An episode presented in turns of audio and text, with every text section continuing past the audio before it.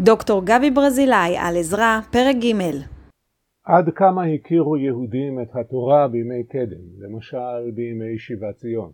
מסתבר שגם במקרה הזה אין תשובה אחת ברורה בתנ"ך, וגם כאן תלוי את מי שואלים. יש הקבלה מעניינת בין פרק ג' שבספר עזרא ובין פרק ח' בספר נחמיה. שניהם מתארים את אותו אירוע, נפתחים באותו תאריך ובפסוק כמעט זהה. ויגע החודש השביעי ובני ישראל בערים או בעריהם. ועם זאת, הסיפור שהם מספרים שונה מאוד. עזרא מתאר אידיליה דתית של עם העובד את אלוהיו ומכיר את מצוות התורה. למרות האיום של עמי הארצות ולמרות שהמקדש עדיין לא הוקם, בונים שבי ציון מזבח לאדוני ומקריבים עליו את קורבנות חג הסוכות יום יום, והכל על פי הוראות התורה ומצוותיה. נחמיה לעומת זאת מציג תמונה הרבה פחות אידילית. שבי ציון מתאספים בתחילת החודש ברחוב העיר ירושלים כדי לשמוע את דברי התורה מפיו של עזרא הסופר.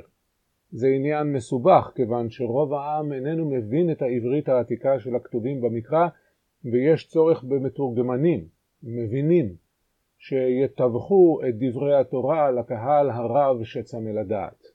אבל הבנת הכתובים היא רק ראשיתו של האתגר. וכאשר הם מגלים מה כתוב בתורת משה, הם פורצים בבכי. הם בוכים כיוון שהבינו פתאום שמעולם לא קיימו את מצוות התורה ואפילו לא ידעו מה כתוב בה.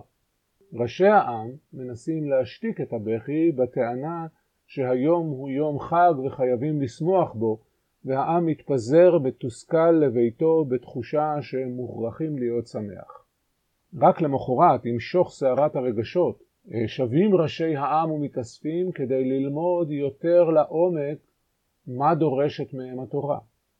הם מגלים שבעוד שבועיים יחול חג שכמוהו לא נחגג מימי יהושע בן נון, ושבו חובה לבנות סוכות ולצאת לגור בהן.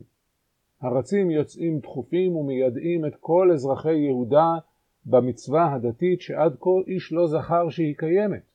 אגב כך ניתן פירוש מעניין למצוות ארבעת המינים שבספר ויקרא פרק כ"ג, פירוש שונה לגמרי מזה הנהוג בימינו.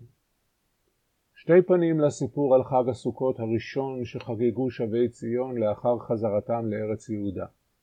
לפי האחד התורה ומצוותיה מוכרים, אהובים ונעשים בשמחה וברוח טובה.